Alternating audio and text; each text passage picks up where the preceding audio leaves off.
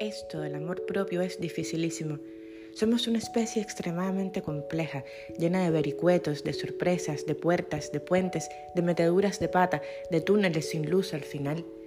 Nuestro camino está lleno de piedras y somos como miopes buscando la próxima con qué tropezar.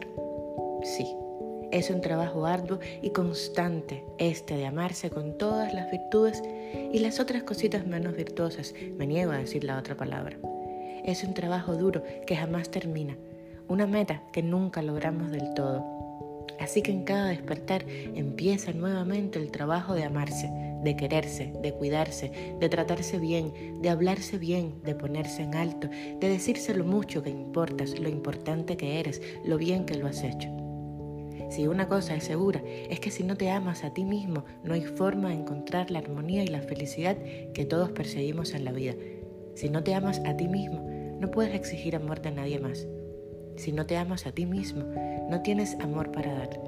Si no te amas a ti mismo, pasarás por la vida con gente que no te valora, que no sabe quién eres, que te quiere por tus máscaras y capas. Hoy amanece amándote y mañana haz lo mismo y pasado también y luego la vida entera. Eres la persona más amable del universo. Feliz día, feliz vida.